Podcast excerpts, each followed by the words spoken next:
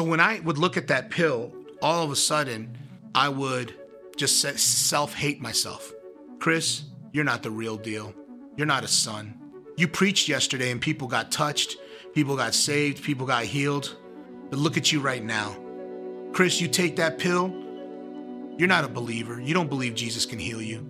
Chris, you take that pill, just confirms everything the enemy said about you. So for three months, I looked at that pill and that would go in my head, and I just put it away. And I would pray, God, help me. I need breakthrough.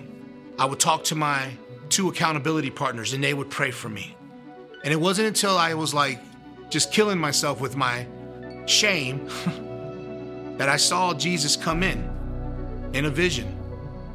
Take the pill bottle. said, just take one. This isn't forever. Pastor Chris, thank you so much for coming back. Oh, it's good to be back, man.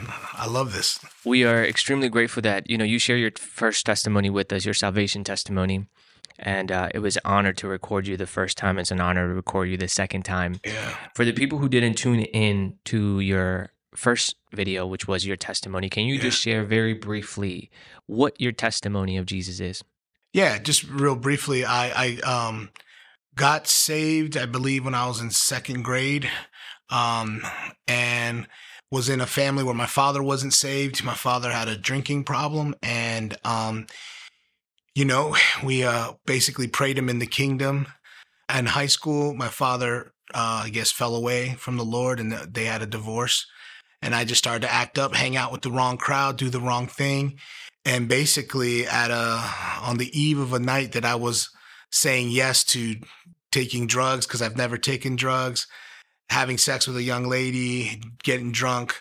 On the eve of that party, I got a phone call, an invitation to go out to a revival service at my old church and went with not too much expectation and had this extreme encounter with the Lord where I fell out in the Holy Spirit. I flew, you know, flew back like six feet.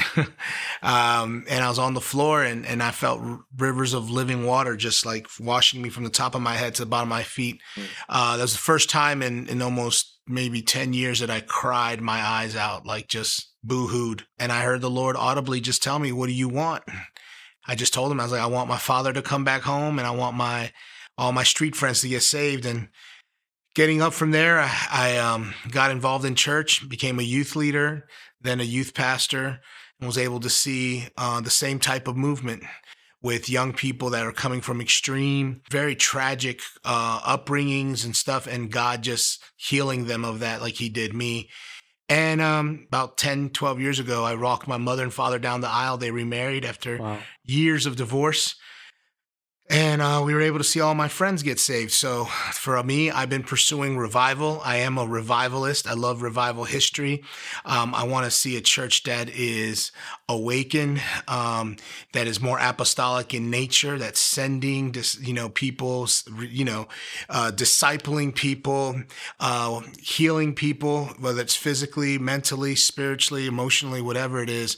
And so that's been my pursuit now for 20, almost 28 years going after God wow. in this thing uh, of his presence and, and, and, and have been seeing a lot of amazing things in the body of Christ as I gotten older, been seeing a lot of things that I've been nervous about as well. Mm. So, wow. It's amazing. Thank you so much for just giving us the brief. Yeah a brief testimony. Check out the video. yes, for anybody who wants to check out the full version, um, the link will be at the bottom and somewhere in your screen. So make sure you check out the full testimony on our channel. Now, Pastor, you have another testimony that's very dear to your heart that you want to share with the people today. Absolutely. Um, what is that testimony that you would like to share? If you could just actually start from from yeah. wherever you want to start. I I do have a, a, a testimony of overcoming mental illness. Uh, I believe in my life. Uh, I believe breaking a generational curse in my family.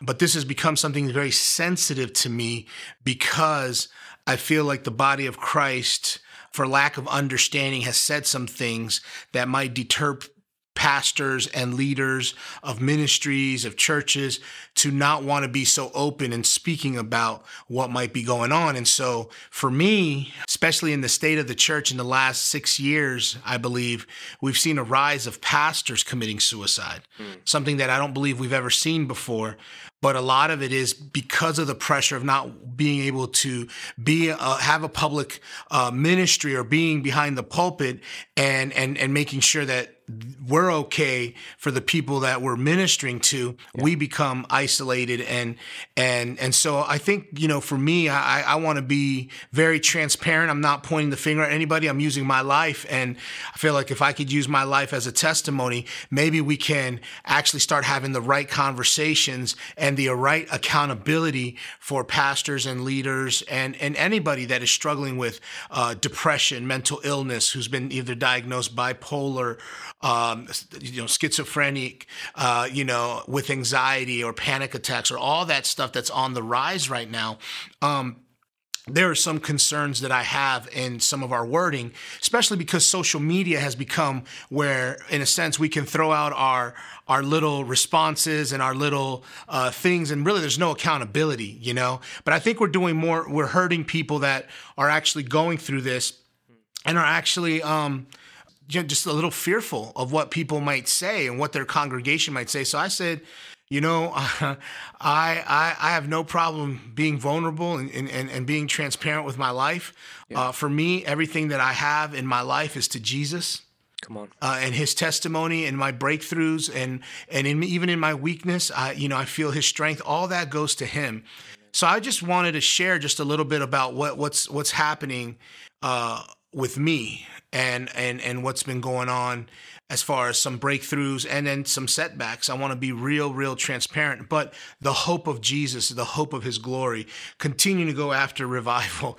You know, there's a there's a lot of components here, but I, I do want to talk about some stuff just because as as a pastor who did privately suffer with depression, uh, did privately suffer with anxiety uh, I never brought anybody into it until it was too late.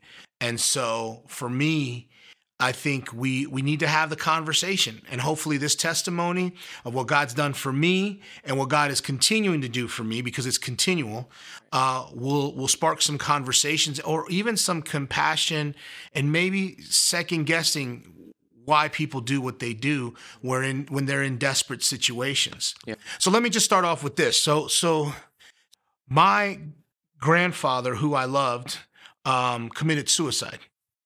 And uh, apparently, his father, great fa- great great grandfather, all were mentally ill, died either from suicide or in a in a psych ward. So there was a generational curse on the Patron name. you know, in that, my father was born, came to the United States, hard worker, met my mom, my mom just coming from a very traumatic experience herself, uh, being institu- institutional institutionalized because my grandmother came to the United States, left my mom who was like 18 years old. My mother got depressed because she missed her mom, and her family put her in a you know psych ward where she received shock t- therapy. Wow, uh, pretty intense stuff. She obviously got out of there and they sent her to the United States to be with her mother. That's where she met my dad at a Peruvian club uh, that my dad and my uncle were running in Seven Corners, Virginia. And they had me. uh, you know, I was uh, uh a honeymoon baby. and through that whole thing growing up, my father had an alcoholic, uh, you know, had, you know, he was an alcoholic. He, he gambled compulsively. My mother had a drinking problem you know and and so them growing up with with this you know with a bunch of tragic stuff that happened you know there was i you know and and i and i remember as a young kid if my father didn't get home by five o'clock i knew that he was going to go out drinking. And i knew that he was going to go out drinking and i used to get nervous and i used to eat you know, for no reason, go in the refrigerator, just put something in my mouth. I used to hide food. Um, I remember I used to go to sleep clenching my teeth because if he opened the door, I knew he was drunk. And my dad was not a violent drunk. He was not anything, but he was um, sappy. Either he would be crying or trying to hug my mom. My mom would be irritated that he's drunk. And, you know, my mom is this typical Spanish woman. She's very strong and, you know, she could hold her own. And there was always that fear inside of me. So to me, nighttime was never a time to relax, was a time to pray to God that one, my dad, nothing bad happened to him and that there would be peace in the house. And so there was a lot of times that we were very, um, uh, I was very stressed as a, as a kid and so growing up, getting saved and and coming to Jesus and being filled with the Holy Spirit and going to deliverance and going to inner healing and sozo and he, uh, there's another one in there, uh, Christian counseling or whatever therapy. Um, you know, I, I, did those things as I started to you know start to see that some things were off in my thinking, thinking there's something wrong with me. And I would go to all those things and be set free and blah, blah, blah. I'm going after God and I'm going, you know, I'm seeing kids get saved and the presence of God is happening, baptizing a whole generation, marking it. And so you see all of that stuff and, and, and, and, and there's sometimes you're just assuming as you're doing God's work that you don't, you're, you're healed from this stuff. Mm. You know what I'm saying? I got married to a woman of my dreams. We uh, had our first child and uh, that was the first year I became youth pastor. So I went from youth leader to youth pastor. And one night, taking care of Josiah, watching a, a show with my friends, I felt like I was going to have a heart attack. And I was so scared. I started yelling at my wife. I got to go to the hospital. My friends were trying to calm me down. I couldn't, I did not, no one could convince me that I was not having a heart attack. Went to the emergency room. They immediately did an EKG, and my heart test came back fine. I said, What is this? And it's the first time that I'm entering a season of anxiety and panic attacks. In one year, I went to the emergency room seven times. Wow. I was just so scared. And there was this fear of death. And so it was like, it was this machine in me because our youth group was growing, our ministry was growing, kids were getting touched. It was everything I wanted to see in youth ministry. And here I am, I'm going home and I'm being tortured. That's what I felt like. I'm just being tortured, fighting. And it wasn't like, I didn't feel like a demonic thing. I felt like I knew it was me in my head and I knew I was fighting stuff. And yeah, some of that was, you know, warfare. Absolutely. You know, I, I, I tell people all the time, you want to build revival, you're building the messiest thing in church right now. And you better have clean hands and a pure heart if you're going to do it, or you're just going to burn up. You know, I, I, really do because of the intense warfare. And it could have been that, but I just felt like I was fighting this thing. And then it, my mind would go 100 miles an hour and I would start having panic attacks. And it was so embarrassing. So embarrassing because I thought I was better than that. You know, Christ was the solid rock I stood on. I had all these things and I and I was never offended at God. I was offended with me because it can't be God's fault. It has to be my fault. And so I started to lean into my own understanding because I was doing it alone. And I didn't want to tell people because I was embarrassed that people would would say, "Well, where's your faith?" or "Where or or or, or do you believe?" or or or go, go here. And so I started to do everything I could to get this stuff dealt with. I finally went to Christian counseling, um, and um, I believe, and I did some sozos and inner healing stuff. I tra- you know, I traveled to South Carolina or North Carolina to a church and and they did uh, in Sozo ministry. It was really amazing. And as I started to do all this, I started to realize that my trauma as a kid growing up in my household, a lot of that trauma, a lot of that fear, a lot of that I hope dad's safe and going to sleep with your, you know, gr- you know, clenching your teeth and feeling like all the only thing that made you feel better was just to eat. you know, all that needed to be dealt with. I never dealt with that trauma, that pain. I forgave my parents. I had a great relationship with my mother. I had a great relationship with my father, but I still had this this thing inside of me that the that the child Chris inside of me needed that healing. And so man, I just started to go get therapy and, and that therapy said this is just a season and sure enough after a year and a half stuff started to dissipate as i started to get healthier as i started to deal with stuff stuff as i started to really forgive people that that that that that really did some some things against me spoke against me like family you know forgave my dad for the traumas of watching him drunk you know stuff like that and i and i started to see okay I can enjoy life. My my my me having a panic attack was the way my body was saying, Chris, you're not going to enjoy the new things in life, like your son, like this job, because you haven't even dealt with your past stuff. And that's ultimately what happened. And so as I was doing that, you know, I started to again get involved in ministry and the machine of ministry. And I started to be involved in ministries with and, and, see, you know, you, you you when you're a pastor, you see the good, the bad, the ugly of church. Not the church, not the bride of Christ. I'm talking about the system. Hmm. you see the good, the bad, the ugly. And there were things that I enabled by keeping my mouth shut that I was responsible for. There's things that I made mistakes in that I was responsible for.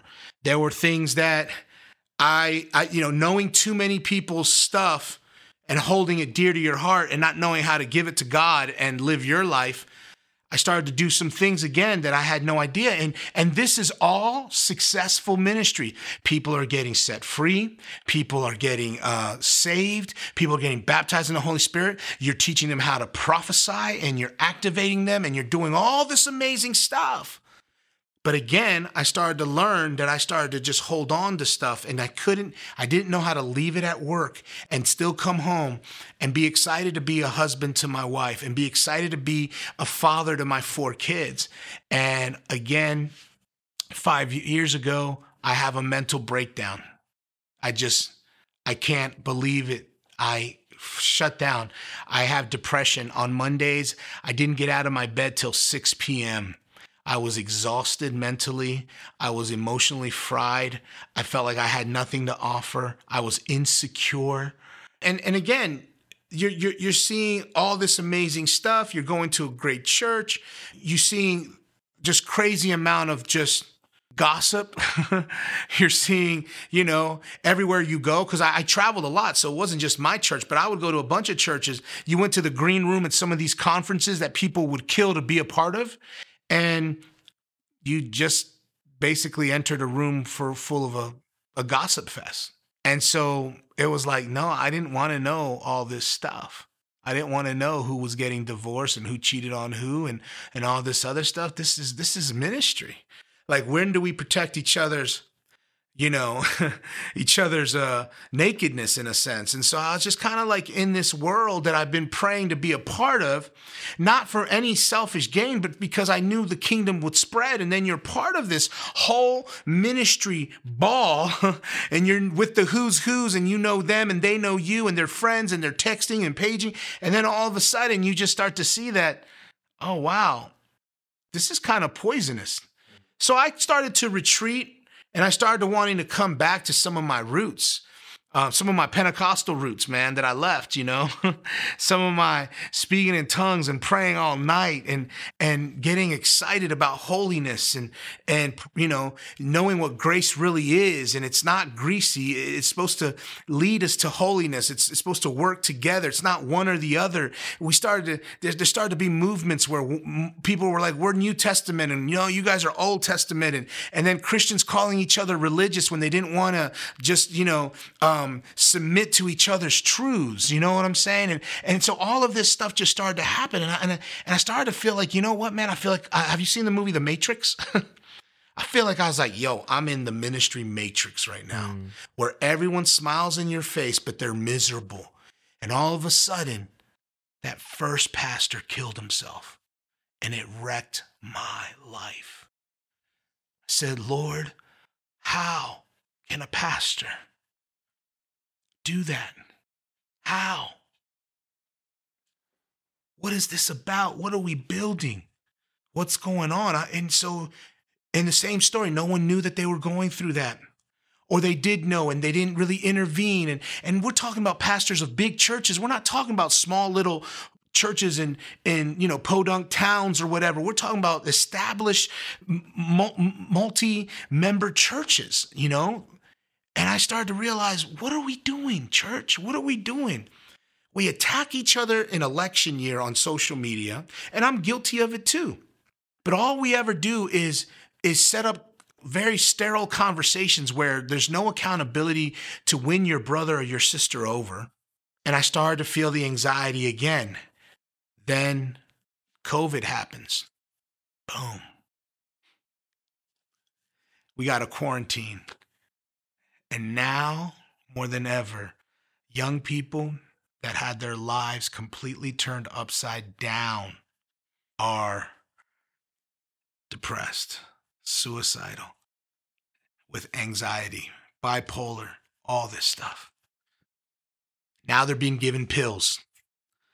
Now they've been doing this. And then all of a sudden, I start to see well, if you take a pill, you're not believing God because that's a drug and that's altering your mood. Well, I want to tell you guys something.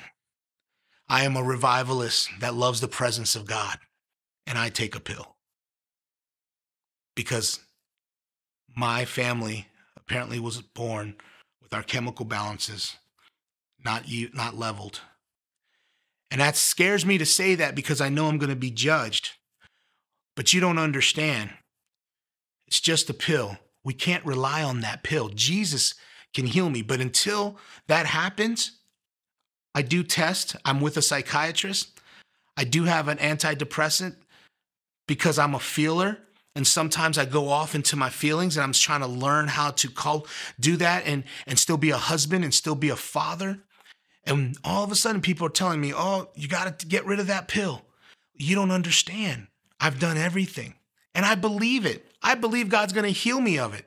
But can we be a little sensitive to some people that don't have those that same faith? That might be that, that might be the only thing that gets them to that next stage to set up for their miracle. Like God can't use medicine. Do we not put radiation and, and, and, chemotherapy in our bodies if we have cancer? Those medicines alone could kill you, and they actually do kill some people that have cancer. You know what I'm saying? I had a couple of my friends that that actually killed the cancer, but it ended up killing them because it destroyed their immune system. Are we going to judge those people that are trying to live? Again, I'm not saying that you should just take medicine and that's your only belief and you should be numb. No, no, no. You're over medicated. That's not good. I'm not advocating for that. But I know some people that need a little something just to get that edge off until the Lord can come and heal them. There's times I don't take my medicine to see if I'm okay. But you know, I looked when I first got prescribed an antidepressant for three months. It was on my dresser, and I looked at it every morning and said, I have the victory. I'm going to beat this thing. And then it was, I'm so scared if I take this and my friends find out, they're not going to think I'm a revivalist. They're not going to they're going to say my faith is small, my faith is weak. And I started to really really toil with this. Finally, the only thing I could settle on, I'm taking this medicine because I need to not let my kids see me depressed. It's the wrong message to be building the church, preaching your messages, laying hands on the sick and seeing them recover, mentoring the next voices that are going to take us to another level uh, in, in the church realm. And then the next day, you have nothing. You're exhausted. You're depressed. And you don't know what to do. And you feel shame and you feel guilt. Well, you know what, man? I had a vision. After those three months, the Lord came in my room and he gave me the pill to take. And he said, I'm going to heal you, but you also got to know I use doctors. And the Lord tells me, Luke was a doctor and he was one of his disciples and he worked in medicine. and I was like, okay. And here I am feeling guilty. And then all of a sudden I started saying, man, what if my testimony could help other pastors, other leaders, other church members that are embarrassed to take this. And yes, Jesus does work. And yes, going to the gym does work. But some other people have been born with really unbalanced stuff. And it's not like Jesus can't do it. Hey, I'm still going to deliverance, guys. I'm still going to inner healing. I still believe. But you know what? I think it's very damaging to people that still need to take some medicine. And some of my dearest friends in ministry do, but they will never say anything to anybody because they don't want to be persecuted. And I think that's wrong. I think we got to be a little more sensitive to people in this because if you're going to have the conversation about mental illness, you got to be open to some saints saying they need to take this. And even if they're wrong, have a connection with them to show them and pray with them and, and fast with them for, for their healing. Just don't give them a pointy finger and say, you don't believe. Because we're going to damage a lot more people. And guess what? A lot more people are going to commit suicide and hurt themselves because they don't want they don't want to be ridiculed because they're taking a little pill. Mm. So here it is, my testimony. I'm doing way better. I'm doing good. There's seasons I take a meth pill. There's seasons I don't just to see if I got healed. and if I'm not, and if I'm still struggling, then I'll get back on it. I'm look, I'm with a, a, you know, a Christian psychiatrist. You know, I have a therapist, but I need those things to be able to bounce out because my issue is I take so much in. I mean, you know, I, am a feeler. You know, when, when George Floyd died and that whole thing, I didn't go to sleep for a week. I was interceding that we would understand as a church and have compassion. It's just the way I'm built. And a lot of people are built like that. A lot of intercessors are built like that. But we've got to stop judging those people by thinking they don't have faith. See, you could do that to me because I know my journey. And I'm confident in what Christ has done for me. And I'm confident that He's going to heal me. I broke that curse. There's no more suicide in my family. There's not. And the devil has tried to attack my family with it. It's not happening. We're going to choose life and we're going to choose life abundantly and we're going to spread his kingdom and we're going to persevere and have grit. Even when we feel weak, he will strengthen us. But I want to encourage you guys, please reach out to uh, reach out to myself. My information will be out. I would love to pray for you guys. I would love to encourage you guys. Uh, you know, there's many paths in this, but if we want to actually have the one step deliverance program that Jesus had with legions, then we need to have a little compassion in our heart. And, and, and we also need to understand that there's many avenues that Jesus can do, just like Jesus does when we're battling cancer, when we're battling illness and all this other stuff. There's certain things things that Jesus can use. Now, on the flip side, if your faith is in a pill and you're a believer, that's wrong. That is wrong. It is a drug. and if you're feeling numb, and you don't feel life at all because you're taking medicine, please talk to your psychiatrist. That's not right. God did not create you to be numb from pain. He's given us victory over pain, He's given us victory over wounds. And so I just want to let you know as I'm battling this, I'm being very vulnerable, very transparent, but I'm going to eliminate some things in my life that I feel that God's asking me to lay down. And so one of the things I'm going to tell you guys is I I'm going to do everything I can not to be addicted to this anymore.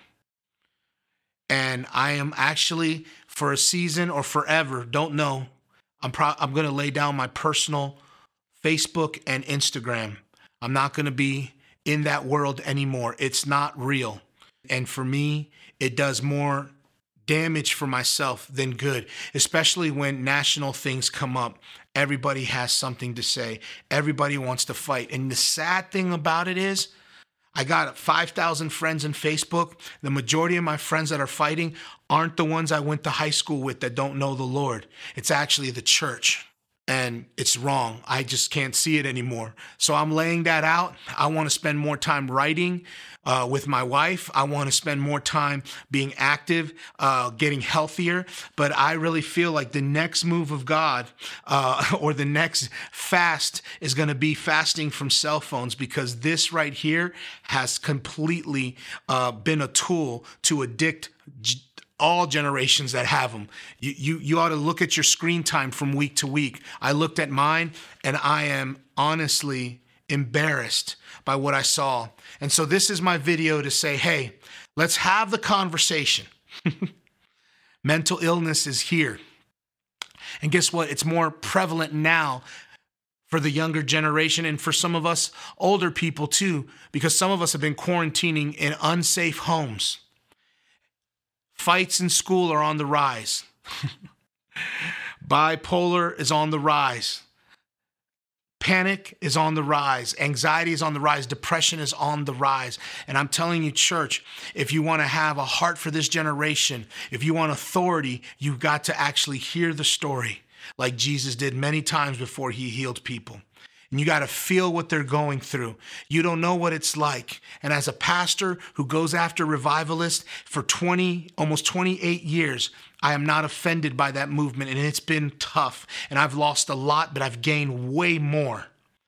I'm telling you guys, I take a pill. I'm not telling you to praise me. I'm not telling you to do anything other than just hear my story. Let's start with someone maybe you respect who's out there.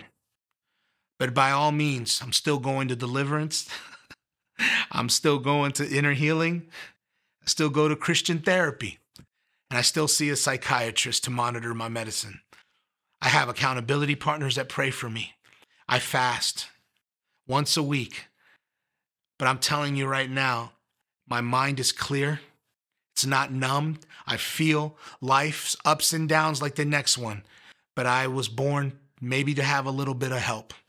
And I'm not going to be embarrassed about that anymore. And if you're taking something, you shouldn't be embarrassed by it either. And if your friends that are in the church are going to ridicule you from it, find new friends. Find a circle that's going to encourage you, not enable you, encourage you, but also love you to tell you the truth about yourself. Because that's what I have and I'm marching in victory. And so I just wanted to share this story with you guys because it's something that's prevalent. Guys, never in our church history have we had this many leaders in the church commit suicide. There's a problem. And you could sit there and say, well, they never knew God or whatever. You could judge their story. Do that. That's probably really, really insensitive, considering that they have children and wives that are picking up the pieces of their family uh, of their husband's decision. All I'm saying is be a little compassionate. Just like Jesus was compassionate with you, just like his love and kindness led you to repentance. It wasn't the truth about your sinful nature, right? He loved you first then he spoke to you about the truth, what was a violation in his kingdom and what wasn't, what he saw you as um, in his kingdom and what he doesn't see you as. And he would give you conviction. And conviction is a good thing because it leads you to repentance and it leads you to turn away. In fact, you know your legitimate son and daughter when you feel the conviction of the Holy Ghost. And so I just want to let you know something. There is hope. I don't really care what people are going to say about me. I'm sure they're going to judge me because, to be honest, I'm off of social media anyway. But if you do want to follow me, follow my church Generation Center. That's where I'll be posting my spiritual thoughts, my thoughts on what we're going through, and using that as an outlet. And again, I don't know. Maybe this is goodbye, Facebook, goodbye, Instagram. You know, I'm not going to let you bring anxiety in my life anymore. I'm going to spend more time praying, more time going after the kingdom of God. So, just wanted to share that as a testimony. And here it is I have peace, I have joy, I am excited, but I still got some battle scars. Yeah. And that's because we're building his kingdom. Mm. Now, I did have some questions. Sure. I, had, I, I wanted to go back to that moment when you were uh, looking at that pill and thinking about taking it. Can you just take us into your mind, into what you were actually going through. You touched on it very briefly. Yeah.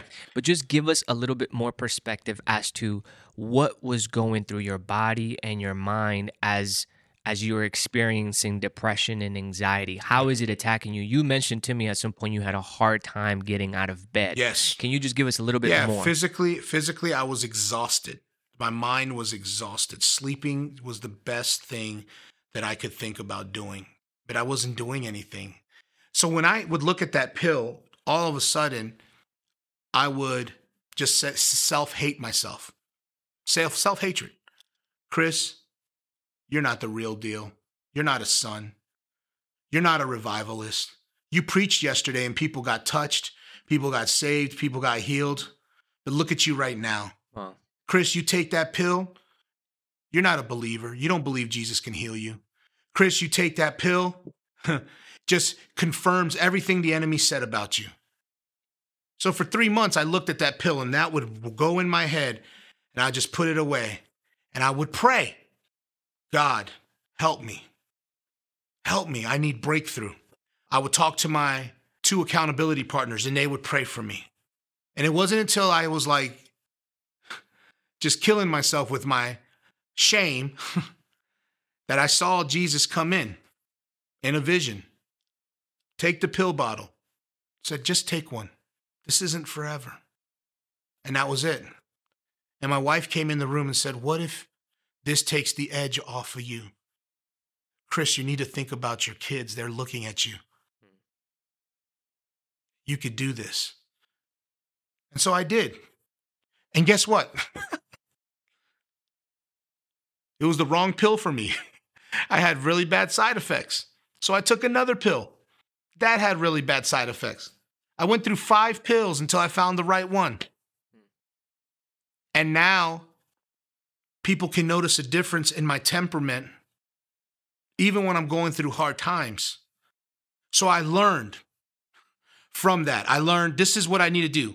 I'll pray, I'll go on prayer walks, I'll go to the gym, I'll, I'll go swimming, I'll do stuff to kind of relax myself and understand this is actually good for my body's process. And so I'm on a very, very, very low dose, the low dose they could give you. So there is no numbness and there's no addiction to it because I can, I've already taken journeys where I don't take it. I give it three weeks, see where I'm at, and just have to be, and it's a humbling process. Yeah. You know? Now, now, you you've mentioned multiple times uh, as to the fact that you can be in this mindset or in this position, but still have a successful ministry. Now, for for people who may not know exactly what's happening here, because we may think sometimes, well, if you're depressed, your ministry can be successful. Um, from your perspective, from a person who has experienced that and has had a successful ministry, what exactly is happening there? How can people have depression and then still have successful ministry? I, I, well, one, one, we, we need to understand something that in the Bible, some of God's most mighty men had depression issues, had anxiety. Elijah, when he escapes to to the cave after defeating the prophets of Baal, had a full fledged anxiety attack right? Um, you know, and people say, well, you're putting too much in the scripture. No, read it. Read it with feelings. You know what I'm saying? You know, uh, David, many times, King David, oh Lord, why have you forsaken me? Why have you handed me over to my enemies? Why do you let them mock me? You know, that's obviously old language, but we say the whole thing. You know, we can say it in our heads too. So one of the things is, is I learned how to be a machine.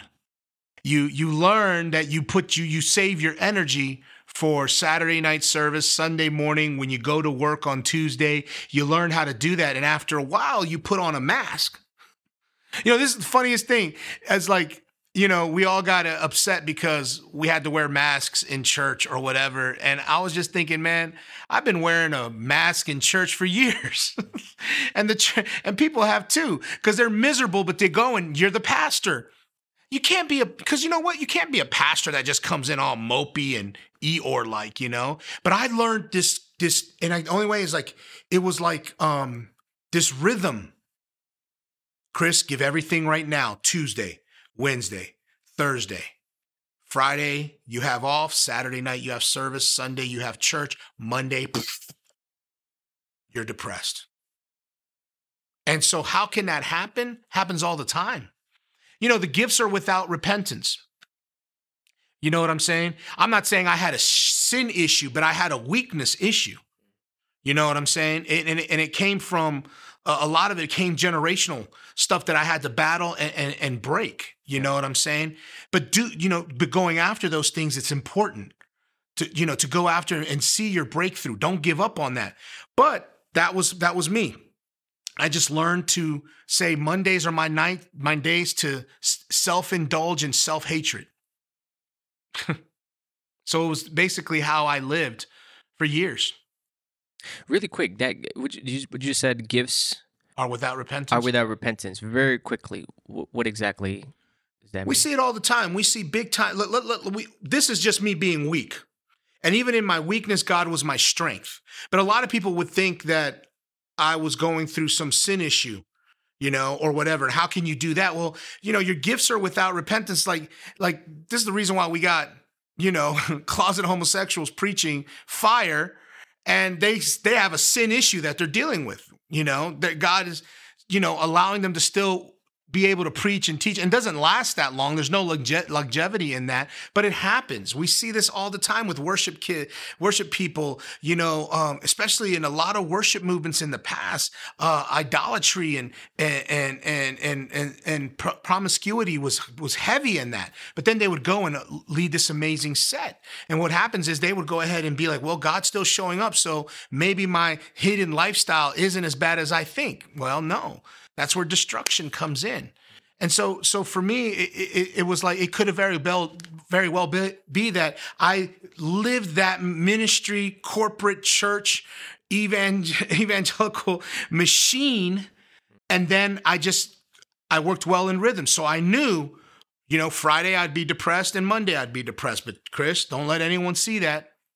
And I just learned to live in that because I was scared of being shamed, because I was shaming myself if you could just give a couple of words to pastors who are watching your testimony right now, who maybe are experiencing what you are experiencing and are not sharing it, what can you say to them? I would say isolation breeds deception. Don't be deceived. We are not meant to walk alone in our walk of faith with Christ. We are meant to be in communities that are going to support us and love us. One thing you need to know is you're not alone, you're not crazy, and you're not an orphan. Jesus loves you. Jesus intercedes on behalf of your faith like he did for Peter, that you won't give up.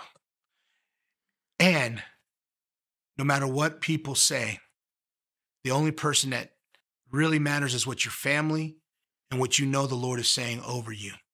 You got to, as a public minister or having some sort of congregation or influence over a crowd, you can't live on their criticisms or even on their blessings. You have to be secure enough to bring what is hidden to light. And that's where you'll start to feel hope. That's where you'll start to feel encouragement. And that's where you'll start to know that you're not alone. And some of the things you're going through might not be generational curses like what I'm breaking in my life. You know what I'm saying? What my kids are breaking. Uh, for you, it might be you just said yes to Jesus, and there's an onslaught of warfare because the enemy doesn't want you to achieve your goals for the kingdom. Whatever it is, bring it to light, bring it to people that you trust. If you trust no one, then message me. That's all I could tell you. I already been ministering to so many pastors that are going through this whole thing, and we could set you in the right direction. Go to some Christian th- counseling. Invest in your spiritual man just like you invest in your physical man. You pay for a gym membership, you go to the gym to benefit from that, and your body benefits being healthier. We got to be better mind, body, and spirit. So, my encouragement is find someone or look look, uh, maybe they're around you, maybe they're not. Whatever it is, find people that are encouraging you, that are going to help you and understand and not judge you, and also protect your nakedness. Beautiful. For the youth that are watching, um, or, or, even people who are not leaders and are, are medicating or are taking medication and have felt that shame, what can you say to them? Listen, the younger generation or people that aren't in ministry, uh, same thing for you. Don't isolate. Don't you can't do this alone. You need to bring it to life. Anybody that has committed suicide has felt alone for a reason because they've isolated. You need to know that you need a company of brothers and sisters encouraging you. To the younger generation, you've been dealt a bad card with quarantine and COVID and, and your whole life uh, having to be, you know, uh, brought down to your room and learning how to, you know, Zoom classes and and do all this other stuff away from what you're used to doing. You know what i would say is get involved in your youth group. Be consistent. Uh, talk to your parents or one of them or, or both whoever you trust the most and and and have these conversations. Let them know hey i've had unpleasant thoughts. Guys we're ministering to 11 year old girls that were suicidal having demonic dreams and praying for them and and and and and, and because they've communicated to their friends and their youth pastors and youth leaders and moms that we're able to now target prayer. You know what I'm saying? And so just letting you guys know that speaking and bringing to light, don't feel shame. Shame is a ploy from the enemy to get you from speaking and you need to rebuke that game plan and just share it, come and and be encouraged and and let let us love you.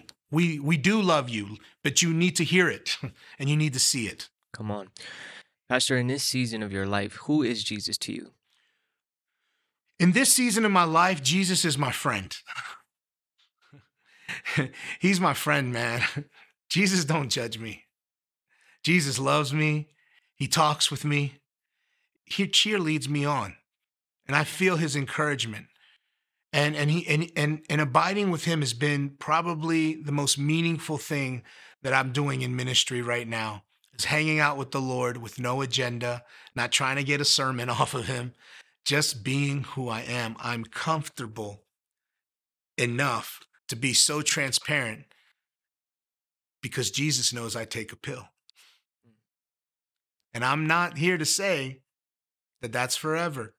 And I'm not here to say, look at me, ha ha ha. No, I'm here to say that Lord loves me anyway. Hmm. and and that's who he is. He's my friend, my best friend.